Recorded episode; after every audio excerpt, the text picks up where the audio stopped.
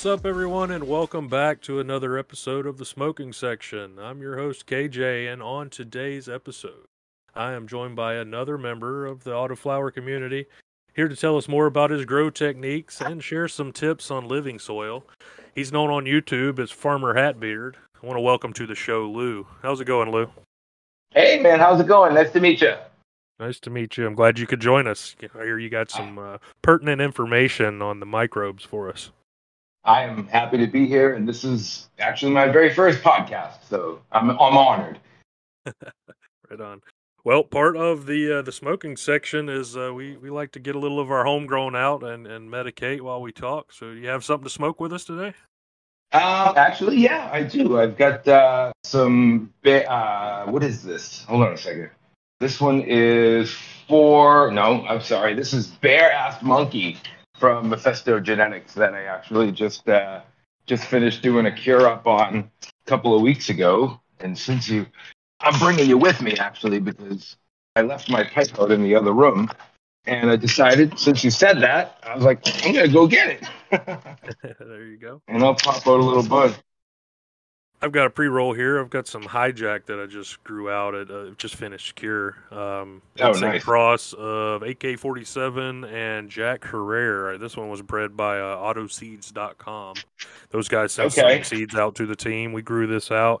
It uh, actually had a strange leaf variegation kind of going on uh, in, in its uh, early stages of flower, which was kind of neat. It was really pretty, um, but it, it ended up uh, that like every time I opened the tent, they were always praying even you know middle of the dark period you know because I'll, I'll i'll run 20 and 4 or 18 and 6 kind of depending but during the dark period I, I could open the tent and they would still be praying even in the dark Oh, isn't that unusual? That's cool.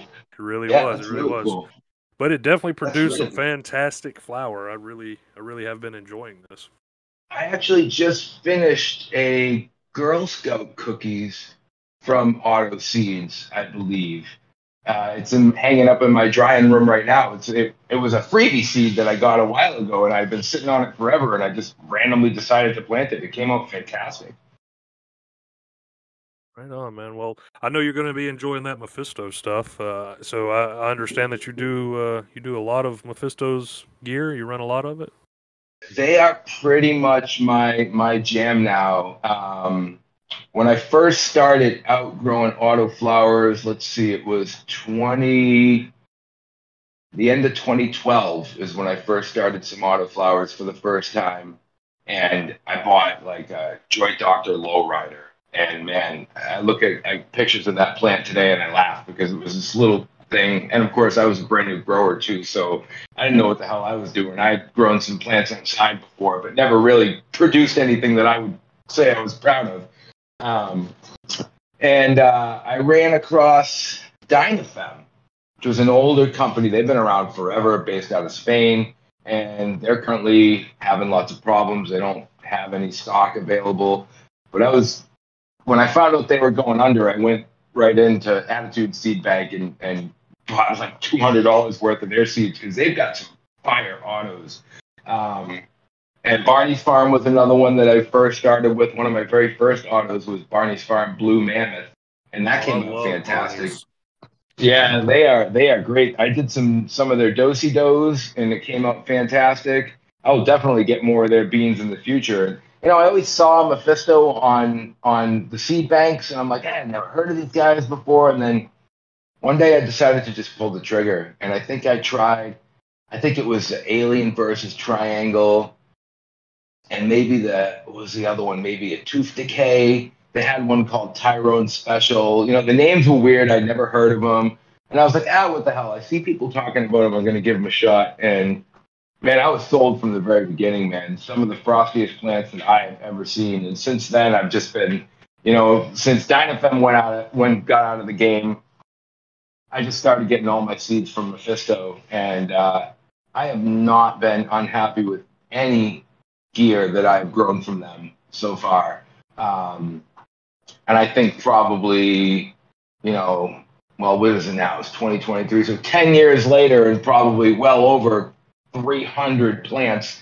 I probably only had four or five over the years that didn't didn't germinate from them. I had one that turned male forever ago, but I mean, that could have been my fault too. So who knows? And they actually, yeah, they actually uh, they reached out to me. I don't know about five or six months ago and asked me if I was interested in being a tester for their unreleased strains, which was like, whoa, hey, cool. They saw my Facebook and Instagram posts, they liked them, and they liked the way my plants look, and they were, you know, very kind to ask me if I wanted to be a tester for them. So right now I'm on my third third tester run with them. First they sent me the gelato. Oh, what is it? I got it right here. It was iced and baked, which was a gelato cross with Mephisto's wedding, which is a new one. And then they sent me this other one called Sunday Thumper, which is a gelato 485 times forum stomper. And I got two of those growing right now that I'm actually working on a uh, my latest YouTube video that I posted was planting. I have two main videos on on YouTube that talk in depth about planting with uh, that Sohum living soil, and I made the first one a few years back, and I, it was time to update it. So I figured I would use their unreleased strain to do that with, and now I'm in the process of making a video journal about them. They're uh, looks like they're about five weeks old right now, so I've just been taking clips along the way, and I'm gonna turn it into a nice big grow journal when it's done. And then the last ones they sent me are old school mango haze and a Walter White BX1. And I've got two of those growing now. They're still babies. They just started because they just sent those seeds out not that long ago. So I'm super honored to be part of part of their testing team, and uh, you know, it makes me feel good. That's really cool. Yeah, I think they uh, they sent some out to the review here. I think Mike's actually running that uh, old school mango haze. As a matter of fact. Oh yeah, nice. We'll get to see That how that looks- turns out. Yeah, that's a mango smile crossed with the old school haze. I think what it is. And I've never, ironically, uh, I've never run their straight mango smile before, but I've run a bunch of the mango smile crosses that they've sent out. And man, there were some big fucking plants in those. Know, the last one I did was a Cosmic Queen crossed with mango smile. I grew one of them like last year, and that thing wouldn't stop growing. It it literally tried to grow over my legs, which is pretty high up. And uh, so I decided the next two that I did, I was gonna try like hell to keep them down. And I practically mainlined those things, and they just didn't. They didn't want to stop. They grew and grew and grew and grew, turned into these nice, beautiful bushes. Right on, man. Well, I'll tell you this: my uh, one of my dirty little secrets here is that I haven't ever ran anything Mephisto. I uh, I do have a pack. Oh, I have a pack of uh, let's see, Tinto de Verano, uh, summer red wine, auto Ooh, that's from, from them. that's one of the Illuminatos in a gray bag, probably, right? It is. Yeah, I have some of those. I haven't grown them yet either. You know, I find myself with this problem. You know, I run a, uh, a, a what I call, I'm sure other people call it too, a perpetual autoflower grow. That's So I've always got nice. So I've always got plants planted, and I've always got plants harvested. And the hardest part of that is trying to pick. You know, every two weeks I'm putting something else down, and the hardest part is trying to pick from my ridiculous collection of seeds that I have no business having so many of, and trying to decide which one I want to plant. I keep, oh no, I got that Strava the Hut, I got the Tinto Verano, I got the Marley's Grand, the Chamois Dodgers. I'm like, sometimes I just bring it over to my, my oldest son. He's 19. I bring I uh, you know I bring him the list and I'm like, which which one should I plant? Just pick one and keep me get me out of the loop. Just tell me which one to do. But yeah, it's always a, it's always a struggle.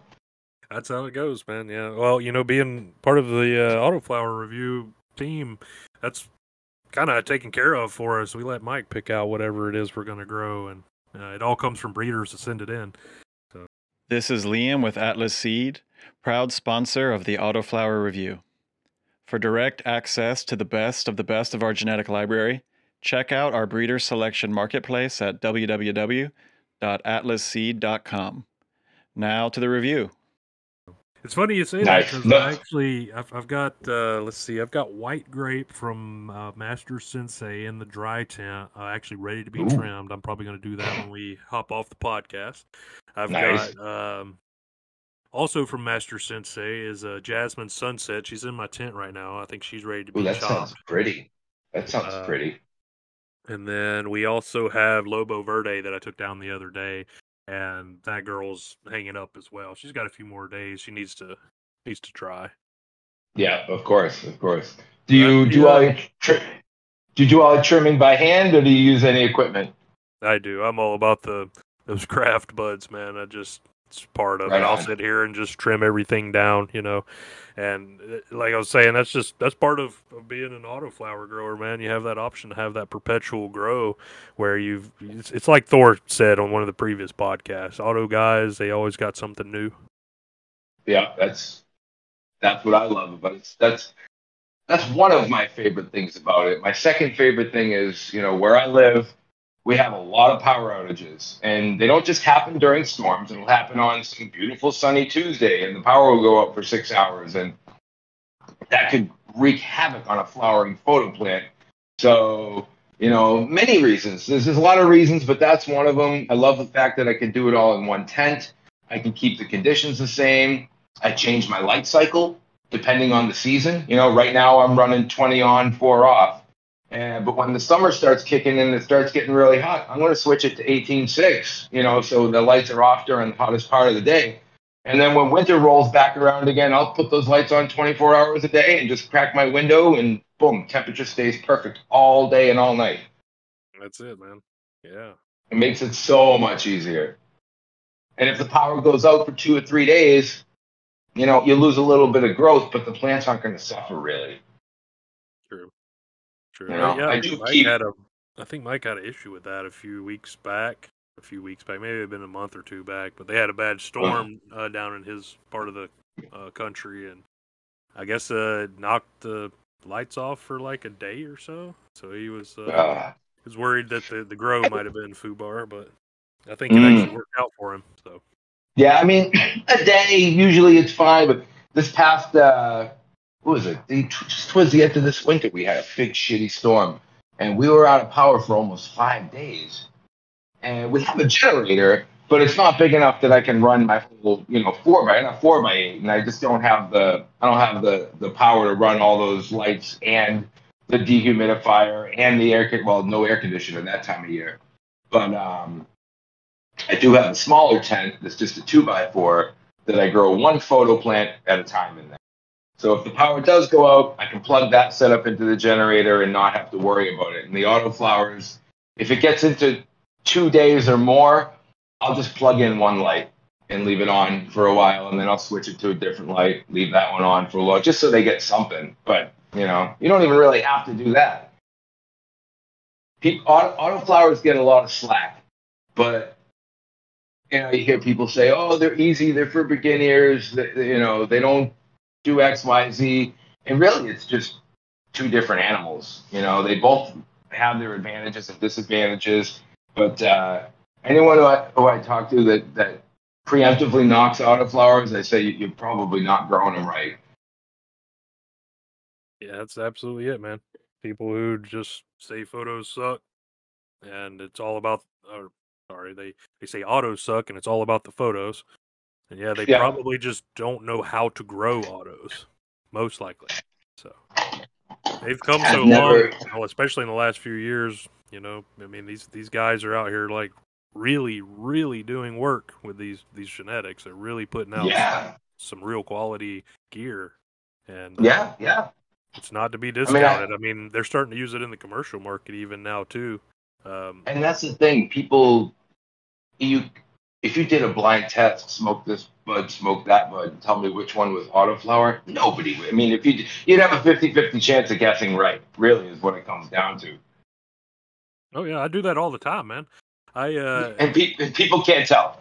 I, they make little edible drinks and stuff here here in Washington that I, I like to get, and uh, you know, every once in a while I might pick up a little rosin or something here and there, or, and uh, Yeah. I'll, I'll talk to the bud tenders, man, and I'll, I'll I mean I'll talk their ear off, you know, but um, a lot of times some of the, the cool dudes that I've I've met there, I've gave them samples and they have no clue. They don't even know what an autoflower is. And they're just like, that was some incredible stuff, man. I've never even had anything like that. Yeah. There you go. The proof is right there. That's all the proof that you need. Yep. I do it. I do it at every dis- dispensary I stop at, man. The, the one- the one thing I will say though is that there's a lot of there's a lot. I think a lot of people get sucked into bad breeders when they get into autoflowers. You know, I, I'm not going to name any names unless that's something you want me to do. Um, hey, it's like I I- told uh, Ben from Speedrun. You this is the, you say what you want. You, you can be honest here.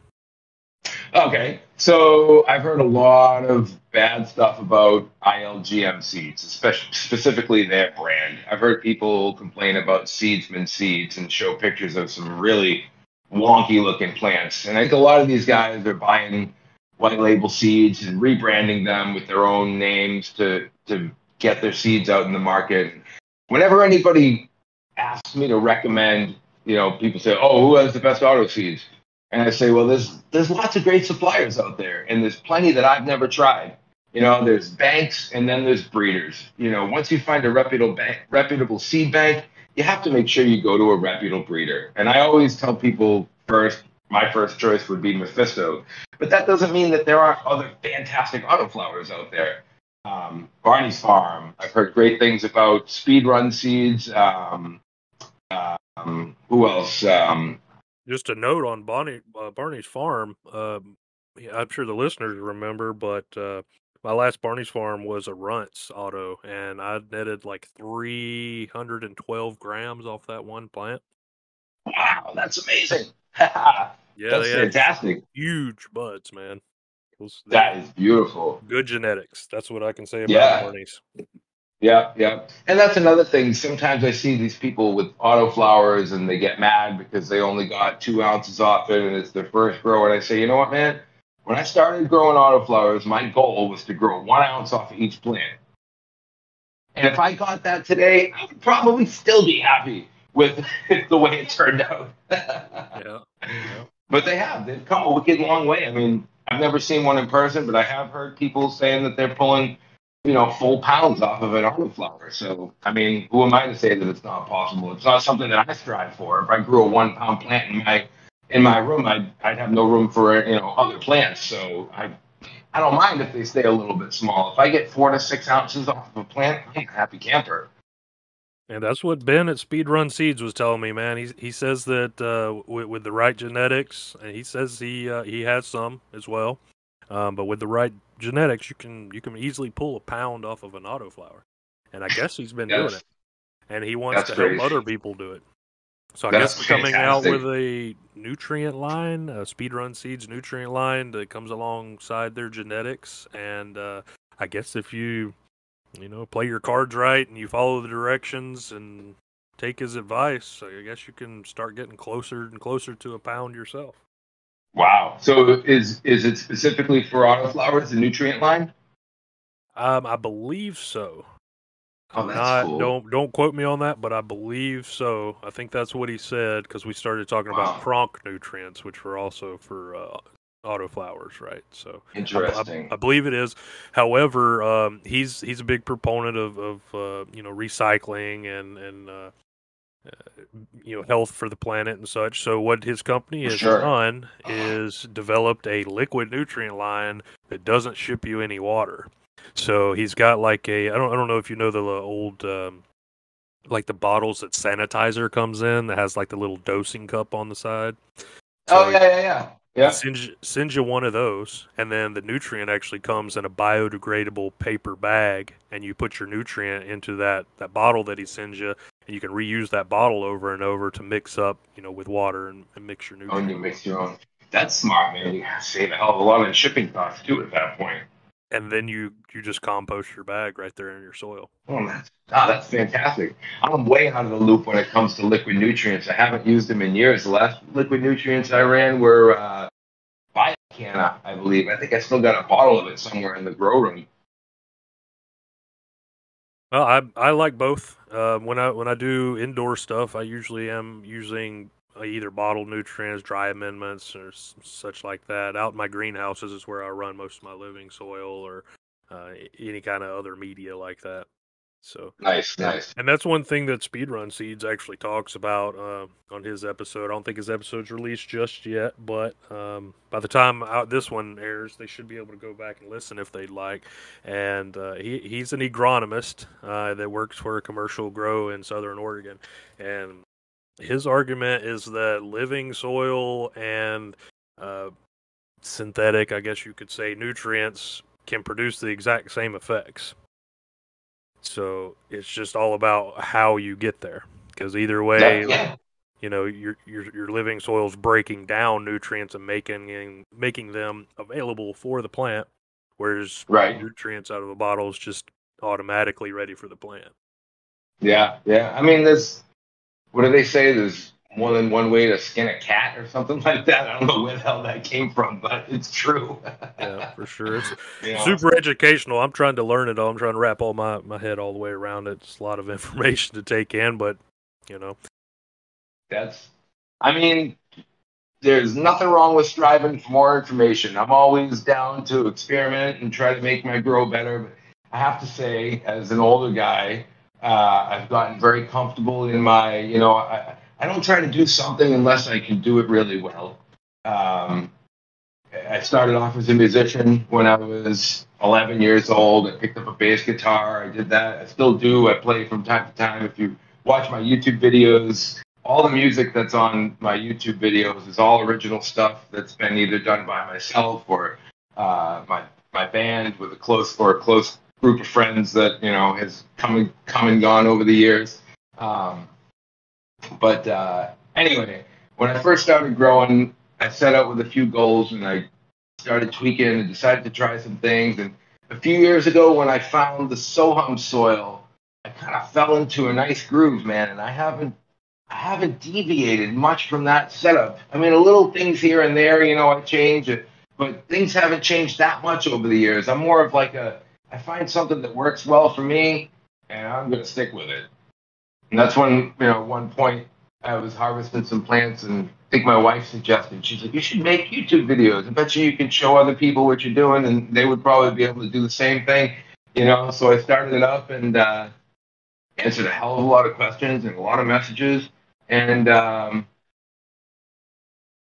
I actually got a lot of uh, a lot of responses from people who were like, "Hey, I used your setup and it worked really well." And I'm like, hey, "That's awesome, man!" So I try to like, I don't make any claims that anything that I do has any basis in scientific fact or botany or anything because I'm not going to lie, I don't really know that much about plants in general. But I found a system that works really well for me, and it, and and the, the outcome is fantastic. So I just tend to stick with it. that's it, man. Well, you know, I'm I'm no egrologist either. Uh, I'm I'm trying to learn both myself. So I actually, Egrologist. See, I've never even heard that word before. right. Well, I'm actually I'm I'm trying to learn trying to learn both here, and I actually went and watched your video. Uh, I think I watched them all, as a matter of fact. But I uh, don't, I don't, dude. Full disclosure, I only have like six or seven now, if that. There's not many. Three of them are very recent. I went on a splurge not that long ago and threw a few together. yeah, so so very educational. Um, I watched your Sohum video, and if if you would kind of kind of give our listeners a uh, little inside view of, of kind of how how you run autoflowers in that Sohum soil. I will. Take your grow to a new level with New Level Hydroponics state of the art hydroponic systems.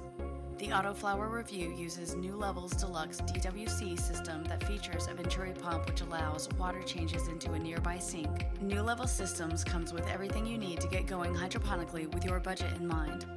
We thank New Level for sponsoring our featured photo tent and allowing us to show you how superior they really are. Check out their systems at www.newlevelhydro.com. All right, so I'm going to talk more about the latest video that I posted, uh, which is called, I believe, Autoflower Tutorial 2.0. It's it's one of the newer, longer ones, um, where I updated everybody. So, try to give you a quick verbal rundown. So, really, I try to follow this pattern. I take a five-gallon bucket, fabric preferably, put a half an inch of perlite on the bottom, and then I put some Sohum in there, a few scoops. And then I use, I, I've heard this thrown around a few times. I didn't know there was a term for it. People call it the Cyclops method, where you take an empty cup and you put it in the center of the pot, and then you fill around that cup so you can have an empty space. Because what I found when I first tried living soil, I planted seeds in it, and what I ended up was with three ridiculous little Coke can sized plants that, you know, the buds grew fantastically fat and beautiful, but the plant stunted right out and was showing serious nitrogen problems from the very beginning, you know, and I was probably got about a quarter ounce off of each one. I was like, well, that didn't work. So I figured I need to lighten this up a little bit. So I started mixing in extra perlite. I started mixing in some cocoa, and then I started layering. So that's where I'm at now. I take the pot, I put about half full with Sohum, and I put that cup in the middle. And then I take, um, currently I'm using Coast of Maine seed starter. I used to make my own seed starting mix as a, my very first YouTube video is that. Uh, but you know, I'm getting older, got a busted shoulder, so I don't want to do a ton of mixing and lifting anymore. So I tried the Coast of Maine seed starter and it works fantastic. So I put that on the top half of the pot and that goes all the way down to the bottom in like a V. And then I germinate my seed directly in there and I put a humidity dome over it and I usually see sprouts in, you know, four to seven days and then they grow. And typically that particular mix is enough to get a plant all the way through veg with water only. So it'll grow. The only thing I will add is either some recharge, pepper it in, you know, once a week, like the instructions say. I'm actually trying out a new product that's, oh, I, I believe it's a micro, humic something. It's called Hydrobio. I apologize if the dude listens. I'm gonna feel bad because I forgot what it was called.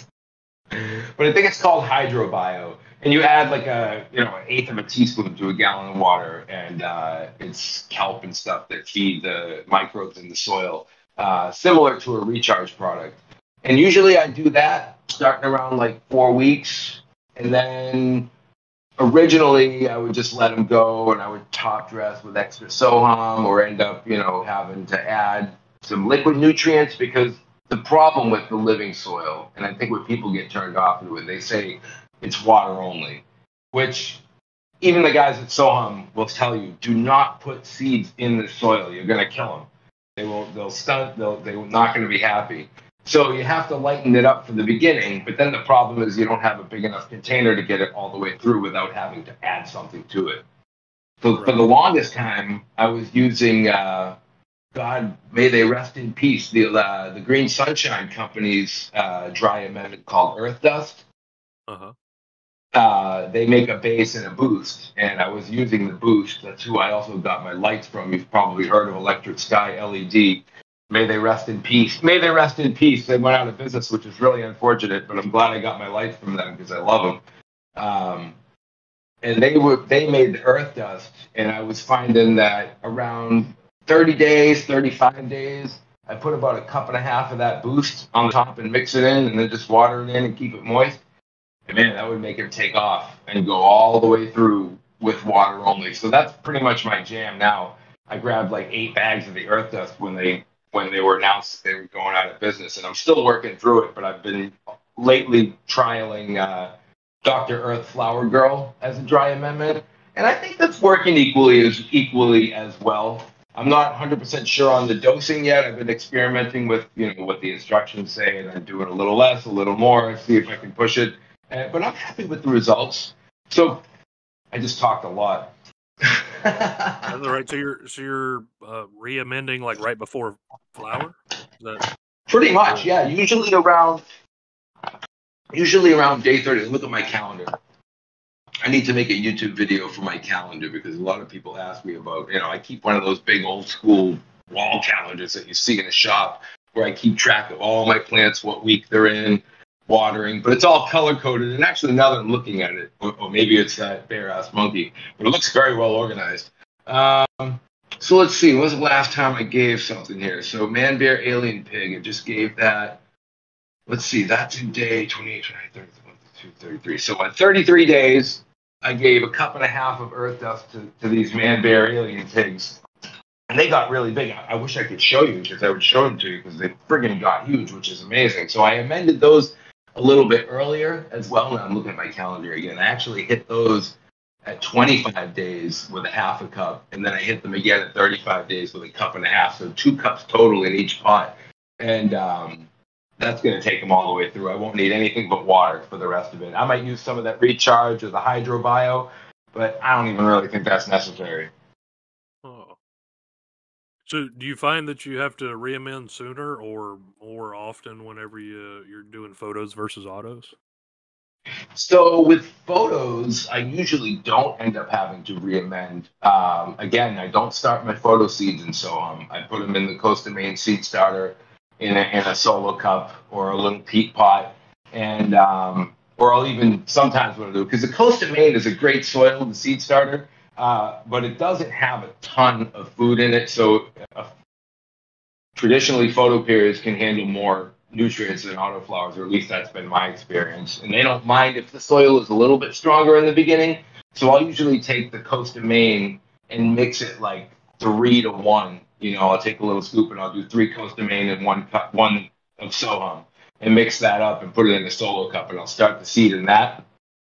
But after a couple weeks in there, I go straight to a one gallon pot full of straight Sohum, and I'll let that chill in there until it's ready to start training and, and then I'll move it into a three gallon pot of full Sohum and let it stay in there while I train it a little while. And then again, water only. And then I go into a 15 gallon pot for the final one.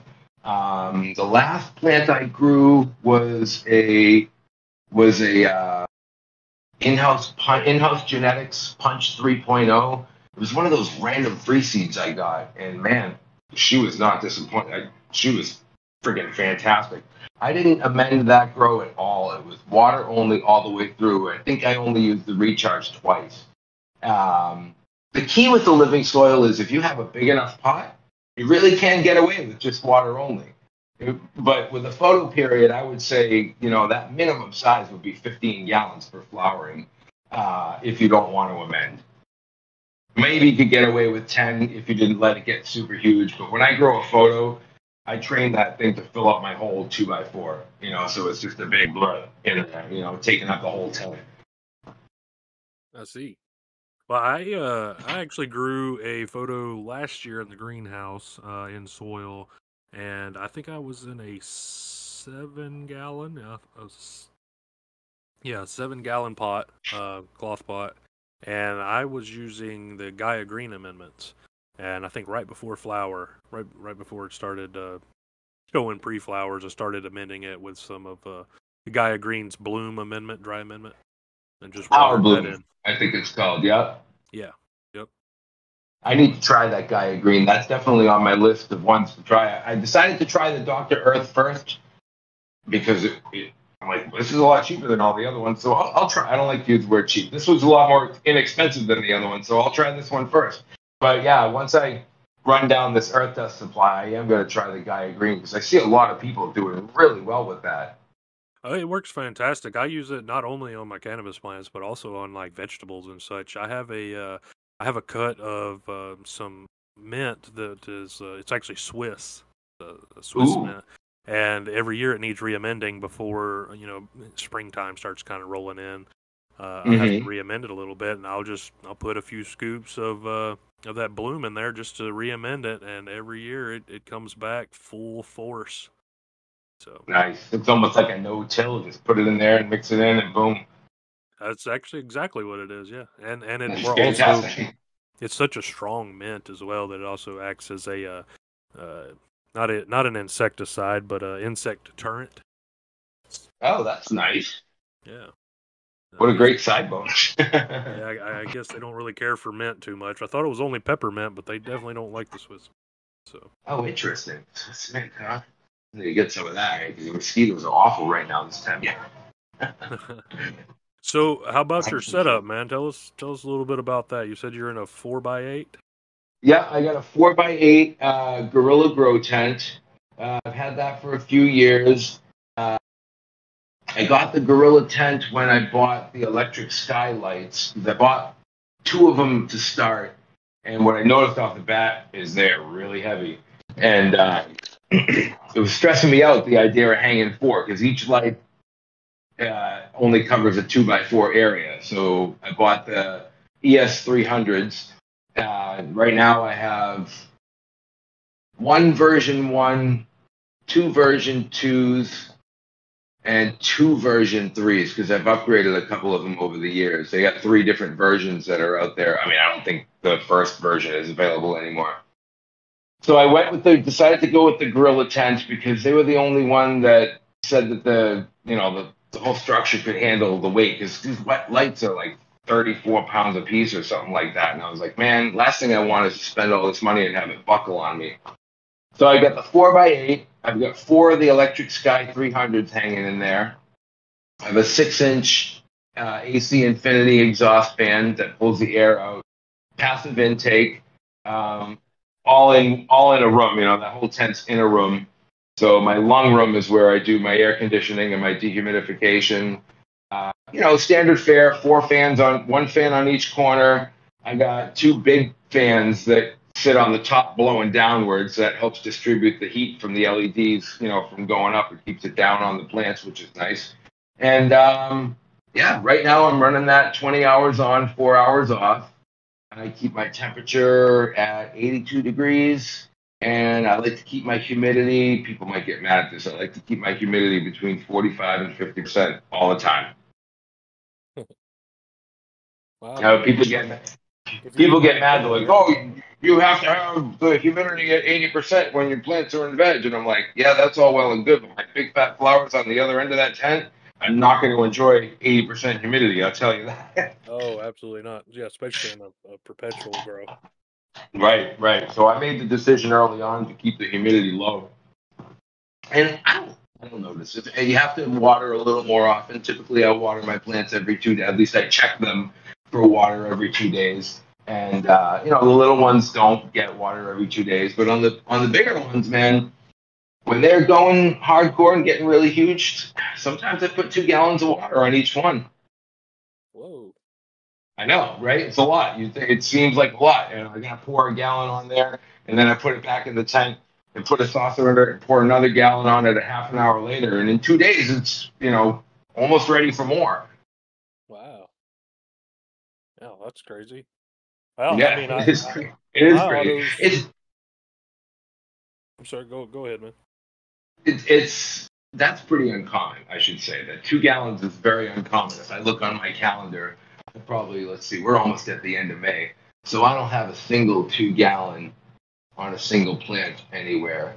Uh, there's a gallon and a half. Yeah, see those man bear alien pigs, man, they got huge. And uh, yeah, after two days, they were wicked dry. So they each got a gallon and a half of water and some recharge because with the living soil, you don't want it to dry out all the way. You know, if you're growing in coco or even just regular soil with liquid nutrients, they say you should let them dry out real good before you water them again. With living soil, you want to make sure you keep it relatively moist all the time, just not overly wet. Yeah. Well, I've noticed that uh, with with my autos, I do three gallon uh, pots of coco uh, for my mm-hmm. stuff. And the the food that I, I feed them is generally, I think every feeding I do about fourteen hundred milliliters or, one point mm-hmm. four liters, and I'll do that uh, sometimes twice a day during uh, during their real that stretch and during like when they're doing some heavy flower, uh, really mm-hmm. packing on some weight to those buds. They'll get two doses like that throughout the day, but um, any other part of the the grow cycle, it's usually about a liter, if that. Sometimes 500 milliliters is about all they'll drink in the day, which is kind of nuts. Really? Do you water from the top and the bottom, or? What's up? This is Gordy with Cutting Edge Solutions here to tell you about our premium fertilizer products. We make everything dye free, hormone free, PGR free, and sodium chloride free. Check out our cannabis specific fertilizers and additives for your next grow www.cuttingedgesolutions.com, and you can find us on Instagram at Cutting Edge Solutions. Um, well, I usually, if I'm hand watering or if I'm just topping off because they look they look dry, yeah, I'll water from the top. Um, but I have mm. a uh, a little pony pump uh, irrigation system that just runs in, and I have a uh, a spike into each each pot. I can actually remotely turn it Oh, on okay. and feed everybody. Oh, that's convenient. One of these days, I, you know, I, I, I see all the auto watering and systems they got and everything, and I actually had an auto pot system for a while, and I never ended up using it because I love going in there and messing with my plants. You know, every two days, I'm like, hey, I get to play with my plants today. You know, and open up the tent, I take them all out. You know, because I'm always checking and inspecting for every, you know, inspecting plants for any potential problems. I like to spin them around 180 degrees before I put them back in and it's easier on me. I can spread it out in my next room, and I'll water them, and I'll let them soak up any of the runoff, and then I put them back in, and you know, a half an hour later, and and uh, you know, so I typically usually I usually water from the top as well, um, unless I'm you know. Unless I'm dealing with the fungus gnats, because that's another thing about living soil is, you know, there's a very high chance you're going to end up with some fungus gnats, um, which I don't honestly think are as big of a problem as a lot of people make them out to be. The adults don't hurt the plants, and they get stuck in the buds sometimes if they get out of control. But my fungus gnats and I have an understanding. I've always got a few. I've always got a few of them buzzing around. But if I see more than ten or twelve, forget it. The diatomaceous earth comes out, uh, and you get water from the bottom with mosquito bits for a couple weeks, and then it's goodbye. I'll see you later in another four months when you decide to come back a little more than you should. Yeah, as long as I don't, just, you know, yeah, yeah, they, they're, I, you know, I don't. pe- People freak out, you know, like, oh my god, I got fungus gnats, and I'm like, how many fungus gnats are there? Is there, is it five? Is there six of them? Then don't worry about it. You know, it's prob- if you put your hand in the soil and 50 of them fly out, then you have a problem. You know. That's it. I gotta man. leave some. I gotta leave something for the spider. I got a couple of, you know, usually I got a couple spiders living in my tent. I gotta leave something for them to eat, you know. Yeah. yeah, man. Uh, so generally in my tent, um, whenever I, I- usually try to keep them really, their population's really, really low. But um, last outbreak I had, it was shit, it's been a long time now, probably eight months or so. But I actually ended up putting some uh, catch trays underneath, and I would just fill the catch tray up uh, underneath Mhm. the plant with water, and that would Yeah. actually attract them, and, and they they end up uh, laying their larvae in in the water um, underneath the plant in the darkness. Um, Ah. And so the way you get rid of them is you wait for them to, you know, all accumulate down there, and you can actually just add straight isopropyl alcohol to it, and it'll destroy the whole colony. Oh, fantastic! That's smart. But the only way that works is you have to not water from the top, or that your Right. topsoil has to be able to dry out so that the, it's not a habitable place for them anymore, and they'll all move to the catch pan underneath. Right, right. That makes sense. Typically, what I'll do is I try not to time the diatomaceous earth application with any of the top dressing because when I do the top dressing, I really like to water from the top because then you can get all you know all that good stuff down there where it belongs. Um, so I'll usually end up doing a light dusting of the diatomaceous earth earlier on and water from the bottom, water from the bottom for a while, and then I'll go back to watering from the top, and then after the top dressings have been worked in nicely, I'll go back to watering. You know, I kind of take it day by day. That's one thing I love about having a home grow. You know, I can kind of do what I want. No one's going to give me a hard time about it. And, you know, I can say, all right, well, today I'm going to water from the bottom because I've got the diatomaceous earth. Tomorrow I'm going to mix it all in and water from the top again because I haven't seen a fungus gnat in two weeks, you know? For sure, sure. That's uh, And then you see, that's my meditation spot, man. Like uh, even though I, I water, you know, uh, remotely, like I said, I still I'm in there at least twice a day. I go in every single day, at least twice a day, and just look at everybody, inspect everybody, I make sure that none of the uh, the drippers are clogged or or nobody's too hungry or thirsty. I look for deficiencies. So that's that's For sure. meditating, man. I love my home grow. Yeah. Yeah. I, I thought I was obsessive about my plants. I'm currently teaching my oldest son. Uh, yeah, he's like my little, my dark side apprentice. I'm teaching him, uh, teaching him the ropes and he's growing his first photo period right now. And, um, I thought that I obsessed over the plants and now he goes in there more often than I do to look at them. And he's taking pictures and posting them on Instagram, you know, which is good for me because then I can just turn around and share. Heck yeah, that's that's cool, man. That's cool. Are you guys in a, a legal state? Are you guys have recreational nearby? Yeah, oh yeah, we do. Yeah, I'm in Vermont, and they passed recreational a few years back, and uh, I mean we've been medical here for years. That's fantastic. How's the uh, how's the stuff on the recreational market? Uh, I'm not gonna lie, I haven't tried it. well, that's good because I can tell you here in Washington, it's awful. That's why I uh, advocate for everyone to home grow so they can get we some quality just medicine. Right. They just finally opened up. It's been recreational legal here for four years or, or five years now, even maybe. Um, but they literally just opened up recreational dispensaries last October. It took them forever to, to open them up. And now we got one in Brattleboro. There's a couple in Rutland, a bunch of them up in Burlington. Actually, I went into the I went into the dispensary uh, a while ago to get my mother-in-law a vape cartridge for her birthday because she really likes those. So I went in there to get her one, and I was it's a nice place. I was looking at they got some really nice looking buds. My biggest complaint is it's expensive. It costs way too much. It shouldn't be. It shouldn't. You shouldn't have to pay uh, fifty-eight to seventy dollars for an eighth of weed. That's just crazy. Yeah, I heard a lot of the the newly uh, recreational states are, are doing that, especially uh, Illinois. I heard Illinois has some Yeah. crazy prices, and then they tack on some crazy taxes after that.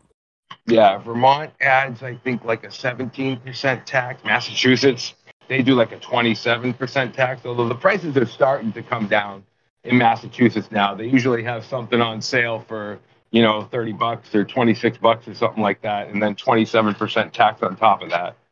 Yeah.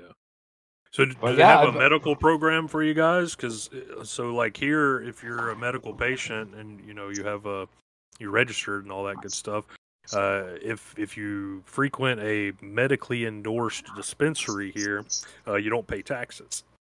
that's what they do in Massachusetts. I'm not sure about Vermont. Uh, I know that the medical cannabis program has declined greatly since they legalized recreationally. Um, it was a little weird. I used to have my medical card in Vermont before it was legal. Um, the rules were very, very strict. You had to give up some of your civil rights to be able to do it on paper, at least. Um, but and when they put in the recreational rules, they were looser for the recreational rules. So I think like something like 40 to 60 percent of the medical patients just dropped off the registry and decided to just you know go the recreational route. But I know they still do have medical dispensaries, and I don't even think they charge tax at the medical dispensaries. Wow. But I'm not sure if a med. I don't know if a med card gets you a discount. It might. I'm sure they. You know, they probably do. Uh, I just have, like I said, I've been fortunate enough to never need to step foot in one of them. Well, that's good. That's good. Keep Yeah. yeah, keep it that way.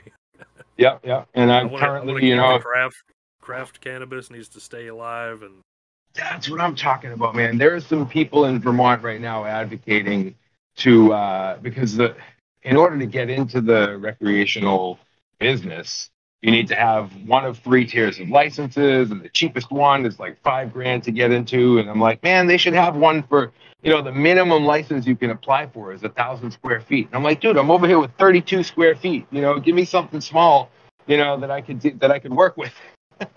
Hey man, dude, that's what we're screaming out here on the West Coast, know, man.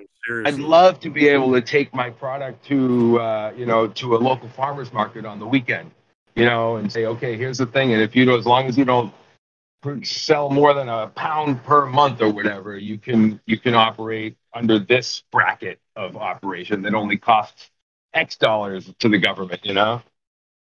That's it, man. I mean, like you know, here craft beer is a big thing. You can you can Oh, drive yeah. along, find a craft beer spot. You can pull over, try some of their stuff. They'll give you a tour of where they make it. You can sit down, have something to eat. You know, hang out with your buddies. Yep. And- but apparently, cannabis is you can only smoke at home. That's it. I think that's going to change. It's, I mean, it I hope has so. to change. You know, I can remember, you know, 14 year old me sitting around with my friends, you know, hiding in the woods, you know, hey man, I took, you know, what do you think? You think they'll ever legalize it, man? It's like, nah, it's not going to happen in our lifetime. And, and here I am, barely halfway through my life, and, and boom, it's done. I That's think it's true. gonna. I think when it starts moving, I think within the next five years, we'll see federal decriminalization at least, if not full legalization. And then I think they'll they'll start to expand the rules and go a little more lenient on it. You know. Oh, absolutely. Especially whenever the money starts getting involved. so Right. Exactly. I also think like, we need hey, to start me- pivoting back to, to using hemp as textiles. So Yeah. Hell yeah, man. It's a it's a glorious plant. You know. It's like it's not the only. You know, it's, smoking it isn't the only thing that you do. You know, my uh, my father has chronic pain, so every once in a while I'll process a batch of Rick Simpson oil for him.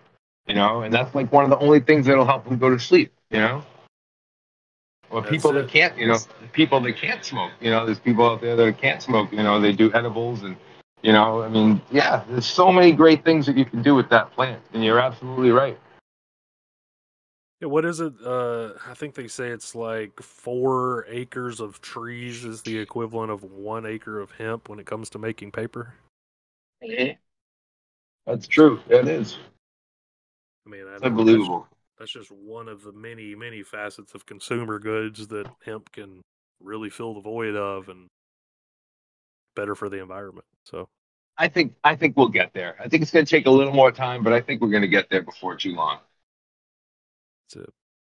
Well, man, uh, at this point of the show, I've got two questions I ask all the guests that come on. So, we have it. first one is uh, you, you you meet a new medical patient or a home grower. Let's put it that way. You meet a new home grower for the first time. Uh, Okay, They're this they're, they're to trying a lot. they're trying to get everything ready, get everything to go. They're they're learning. They're they're they got those uh, those first plant jitters, if that's what you want to call it.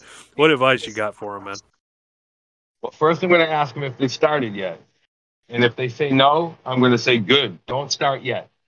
First, figure out your budget. Figure out what it is you have to work with, because the last thing you want to do is buy a crappy setup with the money that you have. And then I'll tell them to do research and read and ask questions and try to at least gain a rudimentary understanding of what it is you're trying to accomplish before you start. I can't tell you how many times I get a message from somebody sends me a picture of this leggy plant that's nine inches long, you know, hanging over a windowsill, and they're like, "What can I do to fix this?" And I'm like, "Whoa, dude, is this your first time?" and they'll say, "Yeah, I put the seed. I got, you know, they want to know where to get the seeds. Where do I get the seeds? Where do I get the seeds?" And I'm like, "Slow down, man. You got to slow down. It's a marathon. We all start at the beginning. If you start with as much knowledge as you can, you're going to have way more success and be apt to keep going. Because I've seen people start growing and then they quit because they don't have success on their first harvest. You know, and I try to, whenever I meet a new grower, I'll always show them pictures of my first plants or that I had a camera to take picture of, you know, and say, look at, look at this awful little thing. That's my first plant. We all start in the beginning. You got to learn. You got to ask the. You got to ask questions. You got to work in your budget. Uh, you got to make sure you have good lights. You got to make sure you have good genetics. You got to make sure you have a good growing medium, whether it's hydro or soil or or uh, or you know one of those other fancy ones that I don't know anything about. You know, whatever you choose, you got to make sure you do it right. I always recommend people start with soil, just because soil is a lot more forgiving and it's a lot less. Uh, you know, there's a lot of lot less guesswork involved in soil. You have a a much wider margin of error. You know, my wife said I started growing hydro when we first moved to Vermont. You know, 25 years ago. She's like, that she got this little hydro closet with all these pumps and things like that, and she set it all up, and we started some plants, and then in like five days we had six dead plants. And And I was like, "Do you mind if I take all this shit out and try putting a bucket of soil in here?" She's like, "Yeah, sure." I did that, and I was like, "It's growing." well, that's sound advice. That's it. So, okay. Cool. uh, I don't think I left anything out. I think I left, that's a good starting point. And uh, yeah, asking questions is the important thing. There you go. There you go. And of course, everybody at the Autoflower Review team, we're, we're here for any new growers. So you got questions, reach out to us. We will help you. GrowPro Solutions is a leading lighting manufacturer based in California, offering a range of quality cultivation equipment for the commercial grower all the way down to the home gardener. With their vertical and static grow systems, along with their HM series lighting, allows you to harness the power of the sun in your grow room or tent. Visit GrowPro Solutions at WeGrowPros.com. Now, your second Right. question. It's on the same track. Answer this as best as possible, but you have a new guy coming into your area, your state. Uh, it's going to start running a commercial operation. What advice do you think he needs? commercial operation. Well, I would tell him to probably talk to a lawyer first and foremost, and uh, make sure they're well versed in the local rules and laws. Um, other than that, man, I don't know a lot about commercial growing. If you're in Vermont, I wouldn't recommend growing outside. I know a lot of people do it, but I gave up growing outside years ago because I got sick of moldy, buggy plants that constantly getting rained on and blown over in the wind and never having enough time to finish. Um, commercial growers, I would probably tell them to uh, to uh, make sure they get good lights, make sure uh, they abide by all the laws, and uh, you know do it do it all above the board. That way they don't have any problems, and get good growers. You know, get people that know what they're doing to help you. You know, get started. You know. That's I'm not sure about auto. I'm not sure about autoflowers in a commercial grow. I know I've spoken to a few people uh, over at Sohum that are that are doing autoflower grows for commercial grows. You know, this one guy was talking about planting 4,700 autos at the same time, and I'm like, oh man, that kind of hurts my brain thinking about it. I'm like, I got eight of them right now. I couldn't imagine having 4,700 of them. But uh, yeah, uh, I think there's a place. There's a place for them. I uh, always recommend that new growers that want to start with autoflowers, you know, pick good genetics. And I always tell people if you follow my YouTube video exactly the way I do it, and you have good lights and good environment, you will have you will have uh, a uh, a productive yield at the end of it. I can almost guarantee it. Right on. Well, that's That gets away from commer- that, that gets away from the commercial aspect of it. But yeah, I hate to say it, but I don't have a ton of advice for commercial growers because that's something I've never been involved in. But I wouldn't mind getting involved into it at some point. That's all right. That's all right. That was good enough. I mean, hey, that's Okay. that's that's a starting point, right? And as far as autos in the commercial field, yeah, man, they're they're starting to to kind of come around. Um, like I said, Speedrun Seeds, those guys, Southern Oregon, they're doing auto flowers for the commercial market. I know they're doing a lot with uh, auto flowers down in New Mexico, I believe. Um, Yeah. There's uh, several place uh, places out in California that have, that have been running with them too. You know, I know uh, Atlas Seeds; they've been doing lots of work out in California with them. Um, I've really been trying to advocate for some of the commercial guys here in Washington on the western side to, to start running some autoflowers, uh, doing outdoor stuff because you know everyone knows Seattle's so rainy, so it's it's hard to really uh, finish out any kind of photo period out outdoors on the western side because the rain gets here Yeah. so fast and the cool weather, so That's- it just spells disaster. Same thing here. Same thing here in Vermont, man. That rain comes, and then you know, in September, early September, you're in frost zone.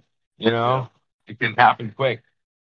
So the I guess the big thing with that is is autoflowers. You can actually get two crops down, maybe even three if you're able to get some out early enough. Uh, Yeah, during, yeah, during the summer season, and that's before the rain gets there. Yeah, I don't see why not. That's uh, that's that's good advice, definitely. On a side note, you should take that Tinto de Verano and get that in some soil as soon as possible, because I've heard really good things about that one. Oh, absolutely, absolutely. That one. And I think you know what, since since since you brought that one up, I'm gonna make that the next one that I plant because I've got all the new testers planted now, and um, I plan on a cycle. I always plant my plants on Tuesday, so my calendar looks nice and organized. So if I plant a seed on Tuesday, uh, typically they take you know five or six days to sprout. I won't put week number one until the next Tuesday. So if you look at my calendar, I got all my strains listed down one below the other. So I never know. I mean, they, they're always a couple days ahead of where they actually are. Because if I plant on a Tuesday, it usually sprouts by Saturday or Sunday, but I count the following Tuesday as day one, and it helps keeps it more organized. So I every two weeks I put those in on Tuesday. So I'm gonna do the I'm gonna do the Tinto Verano on Tuesday myself. That sounds good. Well, I've got some space coming open here soon. I'm going to stick mine in there too, and maybe Nice. we'll compare phenos. Yeah, that'd be fantastic. That sounds good, man. Well, Cool. uh, before we get out of here, man, tell everyone where they can, uh, what, what you got going on, where they can find you, where they can ask you questions. Uh, let them know what you got going on. so, holy crap, you're gonna have to bear with me. Can you still hear me here? Because I gotta go over my phone. So I do have an Instagram, and you can find me at farmer.hatbeard. Hatbeard is all one word. Uh, I believe if you just search for Farmer Hatbeard, uh, you'll be able to find me. You can also find me on YouTube, and I can tell you the name of my channel. There is also Farmer Hatbeard at all one word Farmer Hatbeard. Um, if you're on Facebook, you can also find me there. My Facebook channel isn't very active, but it probably wouldn't take you too long to find out my actual name, and then you can follow me there too if you want. Um, and um, yeah, those are the ones, man. Those are the, definitely the ones. Uh, I could give an email address if you wanted to. Uh, if anybody had specific questions that didn't have those platforms that wanted to reach out, you could reach me at all one word, green heart grower at gmail.com. That's green heart grower, all one word at gmail.com. So feel free to throw me an email if you have any questions or comments or anything like that. And uh, I don't always check them right away, but I always check them. So you will get a response for sure.